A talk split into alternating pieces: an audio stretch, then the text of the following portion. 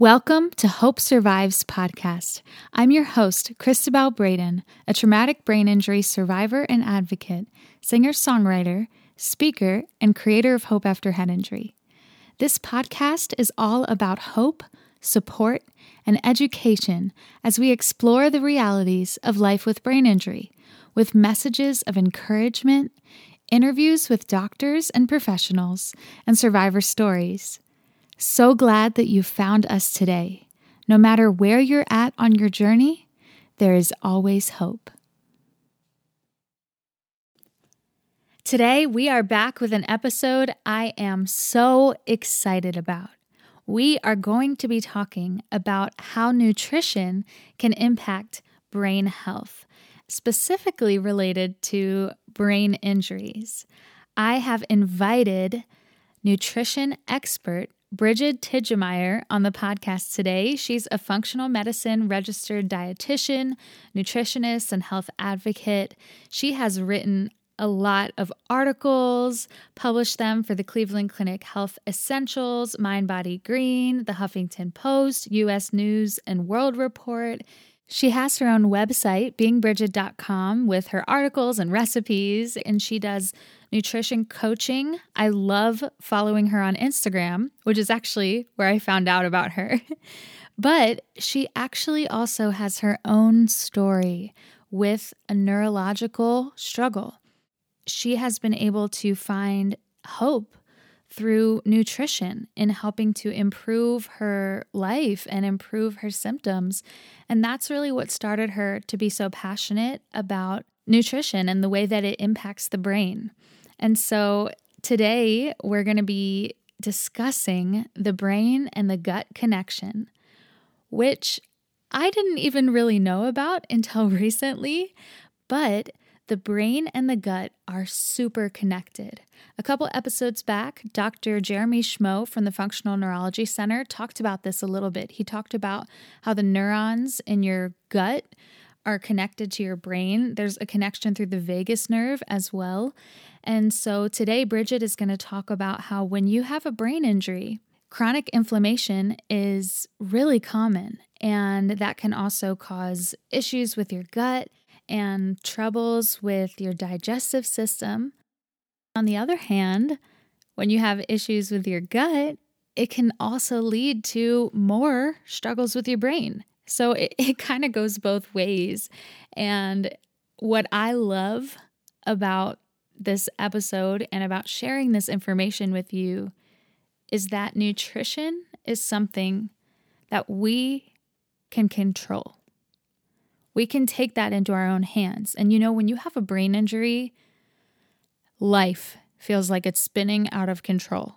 Every part of your life becomes a struggle, and it's hard to know what end is up. And especially when you deal with so many brain injury symptoms all the time headaches, fatigue, overstimulation, light sensitivity, noise sensitivity, vision struggles. Your whole world becomes like unpredictable. Your whole world becomes like, how do I just get through today? And with that being said, I know that learning about nutrition can also be overwhelming. I don't discount that at all. It's overwhelming because when you have a TBI, or if you're a caregiver and your everyday is taking care of your survivor, trying to think about putting meals together can be overwhelming and frustrating and going to the grocery store is a whole event. it is an event. It is a challenge. So how do we reconcile that? You know, how do we take care of our nutrition and do the things that are healthy for our brain but at the same time, not get too overwhelmed by all these nutrition facts. I think that it's a balance and it's a process. So I want to encourage you if you're listening to this today, Brigid's going to share a lot of great information, but don't feel like you have to do it all at once. it can be a process, it takes time. We talk about that in the conversation, and she shares some simple meal ideas, including getting frozen vegetables, because frozen vegetables have just as much nutritional content as fresh vegetables, and you don't have to worry about them going bad. And so, picking up a bag of frozen vegetables from Costco and having it on hand for your meals, or incorporating more berries into your diet, because she's going to share that berries are higher in antioxidants. And so, those are some simple things that you can do that may be a little bit less overwhelming than, you know, going through your whole pantry and taking out all the foods that are bad for you. That's too much, too much at once. So I did want to mention that and be sensitive to that. But at the same time, I want to encourage you that nutrition it's beautiful because there is something that you can do about your brain injury symptoms when it comes to food. There is something you can do about it. In my personal experience, I recently kind of started my own nutrition journey. And about six months ago, I cut out gluten. I was told over a year before by Dr. Schmoe that I should cut out gluten but I wasn't ready to do it yet. I needed time to process and, you know, make some other changes in my food and figure out before I actually felt mentally ready and prepared to try that. My headaches got so bad in the first half of this year that I was like desperate. I was like, I need to do something. And if this is something that's going to help, I'm going to try it. And if it doesn't help, it doesn't help, but I'm going to try it. And in June, I cut out gluten. And here I am about six months later, and I can say, honestly, 100% honestly, my headaches and my brain fog have improved so much. like, my quality of life has changed since changing my diet. And I had no idea that that could happen. It's brought me hope to realize that. And so I hope this episode is just able to bring you some tools to know hey, there is something I can do. And you can do it on your own time, at your own pace, but just the information is here for you. And of course, there's so much more than could be said in one podcast episode, but hopefully, this is able to help introduce you to some things and encourage you that there's hope in improving the health of your brain through nutrition. So, as always, I would love to hear from you. You can connect with me at Christabel Braden on Instagram or Facebook or at Hope After Head Injury on both Instagram and Facebook. We also have a Facebook group, facebook.com slash groups slash Hope After Head Injury. I'd love to see you in there. We'd love to get to know you a bit. And by the way, we actually recorded a video version of this episode. And so if you want to see the video, you can go to youtube.com slash Christabel Braden, and that will be up shortly. And you can see us talking on video to hear the conversation with Brigid. So thanks for listening, and let's go ahead into the conversation. I am here with Brigid, and her website is called Being Brigid, and she is a amazing nutritionist, functional, all sorts of good stuff. So welcome, welcome, Brigid. Thank you. I'm thrilled to be able to talk with you. I was telling her before we started the recording, I'm one of her fans. I love following her on Instagram. yeah, love- and so I'm happy to support all the work that you're doing. And thanks so much for the kind words and for following the information that I put out into the world. Yeah, it's honestly life changing, the stuff you're talking about. You know, the way that we can look at food and the mindset that we can have about it and the way it affects our health, it's huge. But it's something that people don't always think about. Yeah, it's often forgotten and uh, not even forgotten, but really just not addressed. To be honest, people aren't really taught how to create health in their bodies, especially after traumatic brain injuries or after uh, any kind of health struggle that people have. Typically, the solution is to put band aids on it. And that's what the healthcare system has trained everyone to do. And it makes it seem like anytime that you ask your doctor or practitioner, oh, can I change my diet? Does this have anything to do with my diet? And the answer typically that most most people get in a conventional medicine setting is no, that nutrition has nothing to do with your condition. And so I think that when we're taught that by the authorities on health um, slash medicine, really, that it creates this downward message that no nutrition, you don't need to change what you're doing. Um, I've had I've had rheumatologists tell their patients that they should continue drinking Coca Cola because they're losing too much weight by following an anti inflammatory diet that I recommended, even though their symptoms for their rheumatoid arthritis were improving. And there's other ways, of course, that you can prevent weight loss, like avocados and other sources of healthy fats that you can really ramp up in a person's diet. Um, it's really, you know, there's a mixed message that's coming into the play or into the mix. And I think that more and more people are starting to wake up to say, no, this isn't actually how we can help to ourselves to feel best that um, the more and more people that are exposed to what the truly life changing experience like you and I have had that wakes you up to say, wow, there's a better way of doing it. And I have to be the person that's responsible for my own health. And I have to step into this power and learn how to protect my brain health, to protect my gut health. I have to learn how to manage my stress levels so that stress isn't eating away at me and leading me to eat all these foods in my pantry late at night and making me feel tired and not wanting to work out at night and then impairing my ability to sleep well. It's like when people people come to me with these kinds of symptoms, I'm like, well, based on what you're doing, it's no wonder that you feel horrible. Like I would never expect you to feel good because nothing that you're doing is really creating health. So, um, so yeah, I'm really excited to be here and excited to talk more about the the truly life changing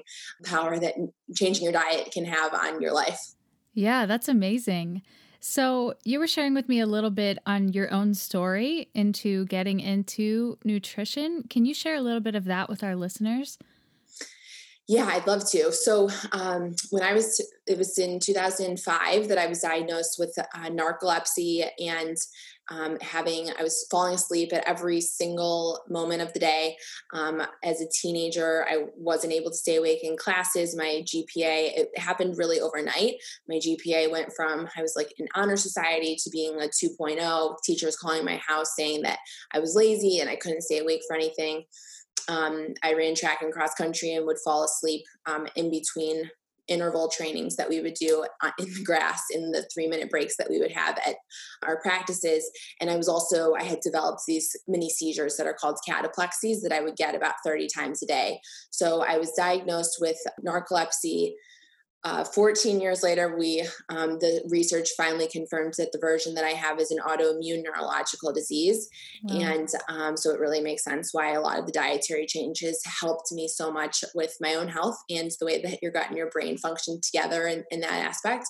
And I ended up being told by my doctor that there was nothing that I could do from a nutrition standpoint. My parents were super progressive and took me to a functional medicine doctor in 2005, and um, it changed my life. So much of my quality of life came back. I became like a living, existing human compared to just, you know, um, sleeping throughout my entire day and um, just felt so much better that I realized when I was 15 that I was going to become a dietitian and help more people realize that food is everything. I mean, I remember I did my senior high school project in 2007 on food as medicine. And um, I had this like box of Erewhon rice cereal that had on the side of it, like food fuels your health. And I remember just trying to like tell people at that time, food is so much more than calories and the other things that you're thinking of it as, which is, of course, um, it wasn't necessarily something that people really understood at that time. So I'm, it's been so amazing to see more and more people experience the life changing transformation that can have when you really dive into nutrition and how many factors it influences in your health. Yeah, that's incredible. And thank you so much for sharing your story. I'm so sorry that you went through that, but I'm so glad to hear that it was able to spark a passion and a way to help other people that's just beautiful in finding your purpose in that. Yeah, you know, I think that I think that so many of us experience that some of our worst life experiences actually become that point of awakening that we need in order to um, to change the trajectory of our life.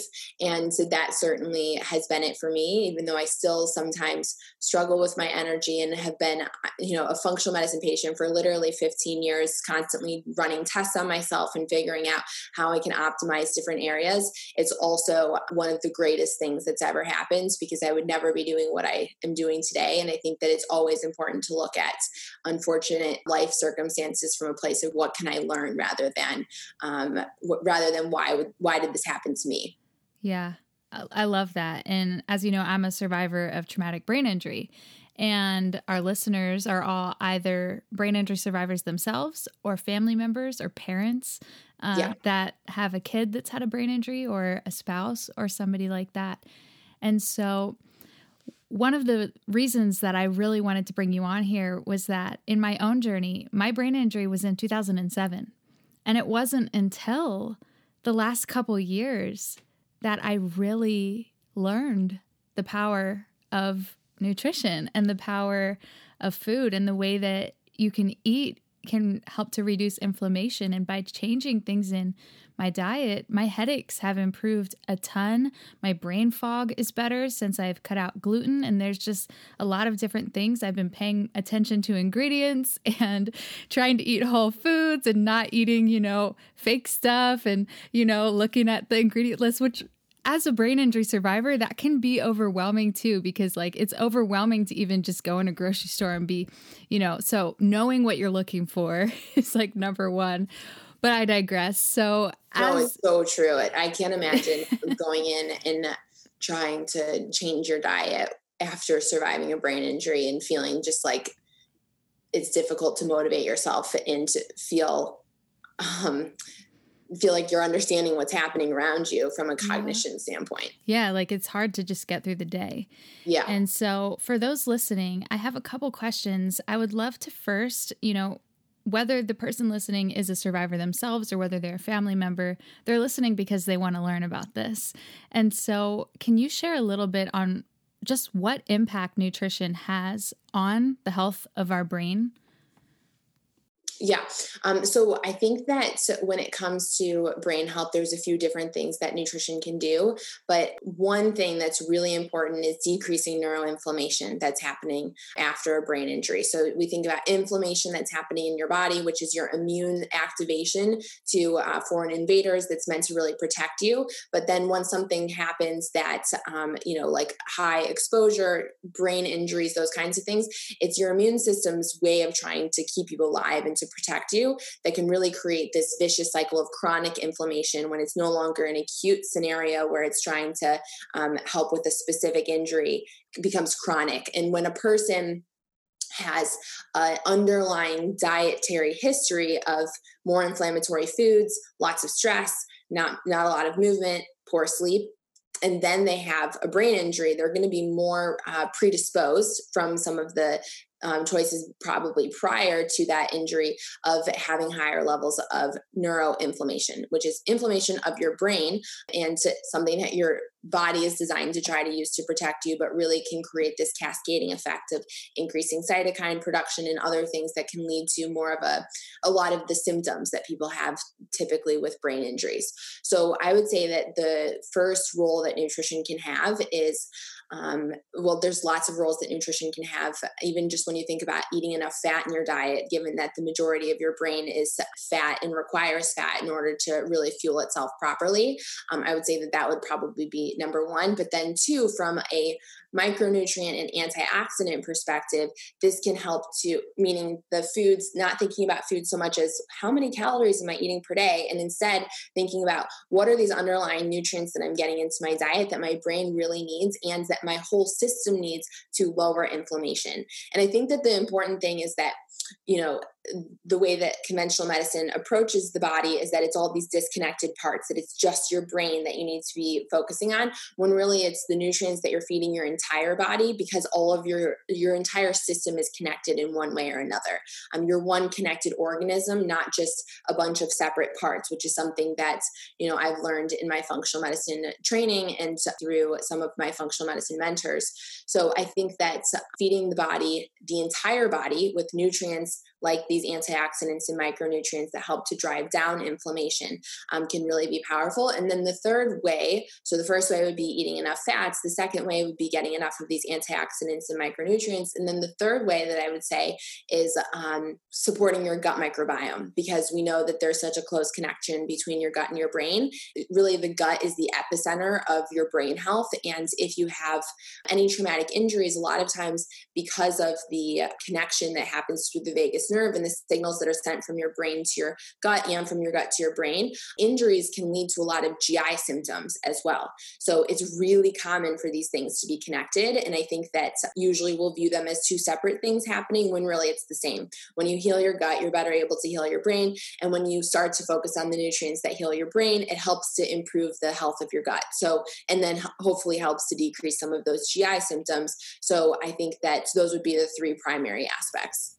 Wow. That's, you know, it was so long before I realized or, or, learned about the way that the gut and the brain were connected. But it should make sense because number the number one thing like when somebody gets a concussion is they get nauseous and they start throwing up and that's exactly. like your symptom so like when people first get in the acute stage you know right after the brain injury usually there is nausea or vomiting that comes with a concussion but I never thought about I was having a lot of gut issues and I had no idea that it could be related to, oh, I've had multiple brain injuries. maybe maybe that is that. And my doctor had no like my doctor didn't address the connection at all.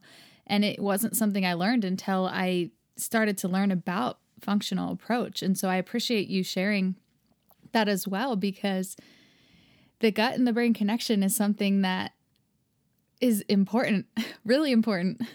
No, you're right. And even just like hearing you say that from your own story, it's like, think of how many years of unnecessary suffering happens when we don't integrate nutrition as the primary like cornerstone of the intervention you know it's i just it's so disheartening that people have to struggle for so many years like you did um, without anyone you know you like stumble upon the information somehow because you find someone like dr um, daniel amen who's been an amazing pioneer in the space that i am like i think is just such a he's incredible. perfect person to be in the world. Um, dr mark hyman who you know was talking about some of these things in his book so long ago the ultramind solution and um, so many others that have really tried to move this information forward um, who are sometimes looked upon by conventional medicine as being uh, you know whatever they call them not evidence-based and other thing uh, other accusations.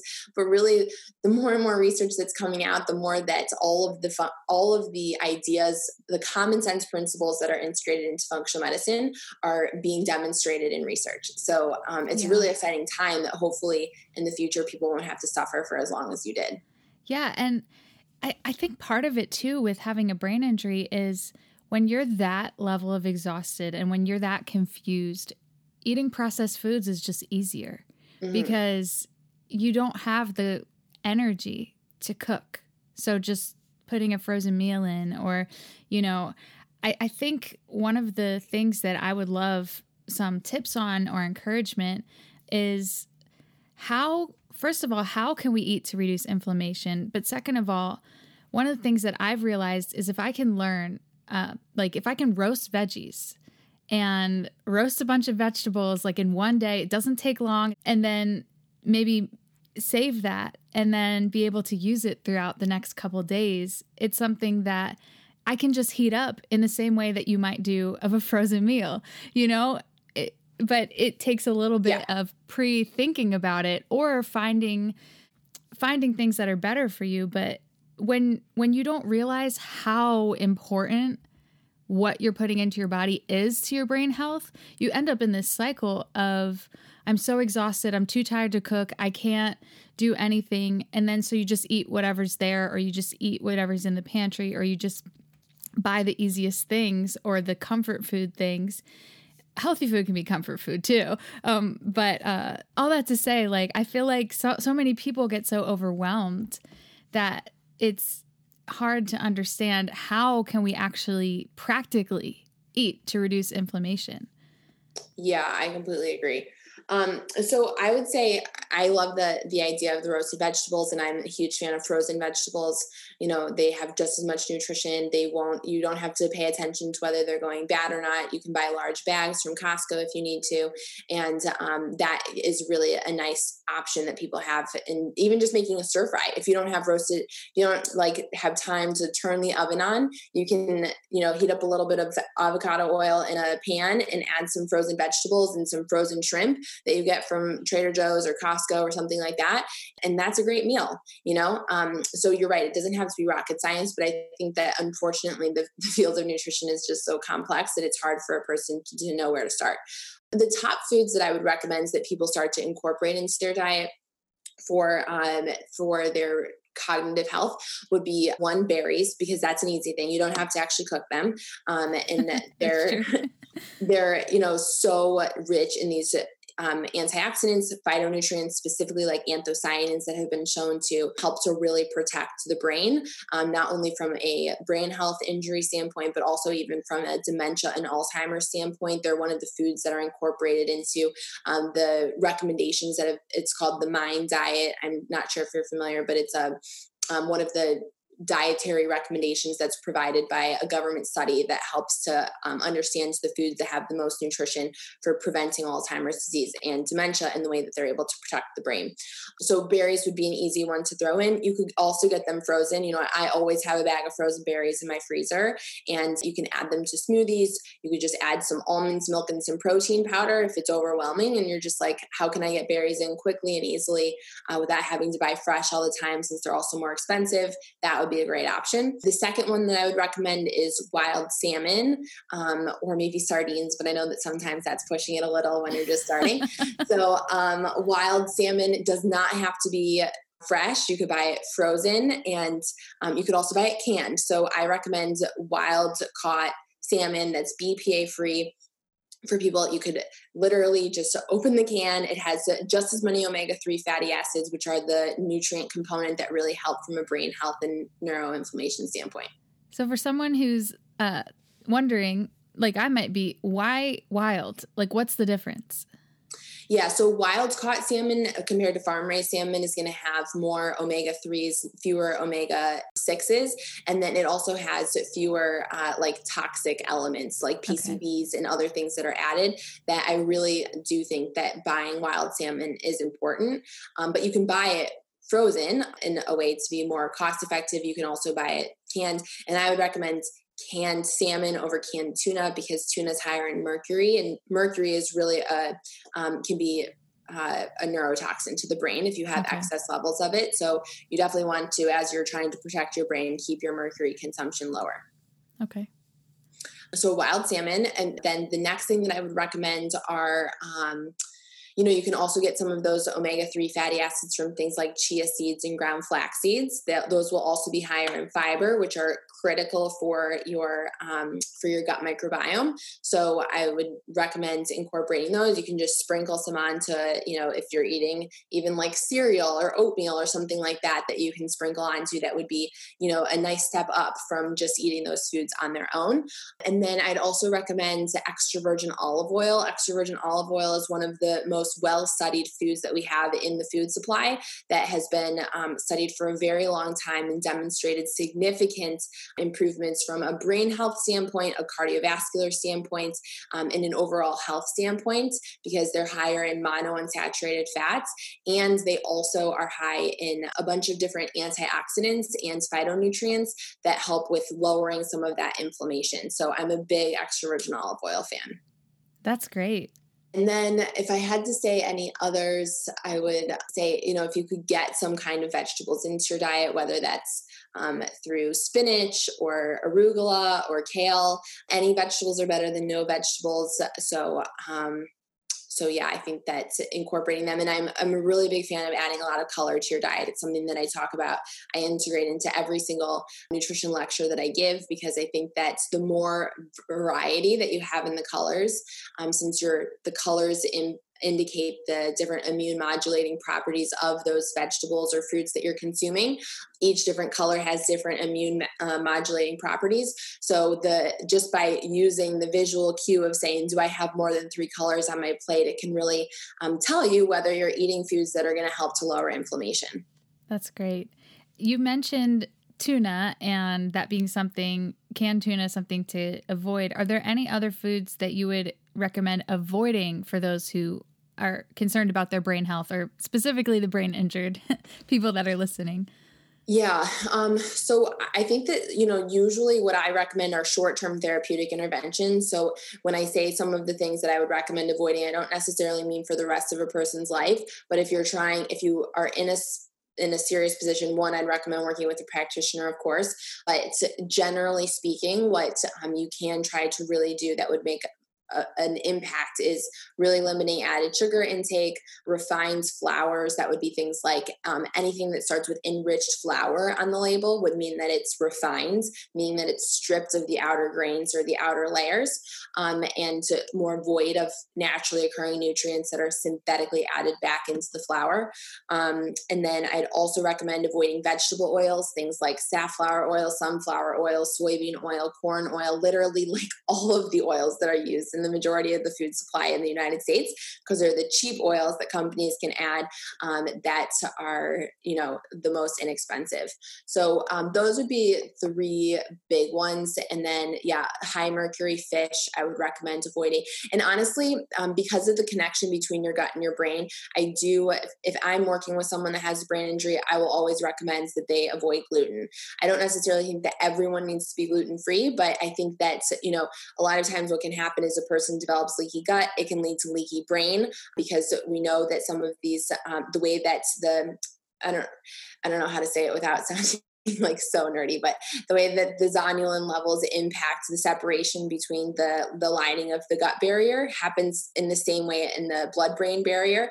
And gluten is one of the foods that has been shown to increase the separation of those gaps and you want it to be very intact no separations or holes.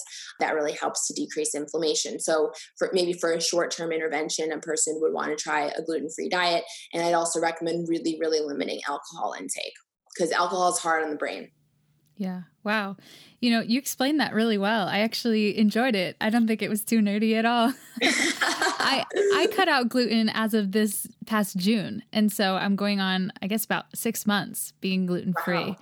And do you feel better? I do. It took a little bit. It wasn't an instant thing, yeah. but I've noticed less headaches and I've noticed less brain fog. It'll still come, especially when the weather changes and the barometric pressure changes. I tend to get headaches like pretty bad. So I'll still have headaches and I'll, I'll still have certain symptoms, that I'll deal with, but I've noticed an improvement enough that I don't want it anymore. because right. and I I've I have noticed the difference. Yeah, yeah, that's i think that ends up um, for people becoming like the difference between whether they continue or they don't. If um, if you really feel the difference and you're like this is just not worth it. To me to eat.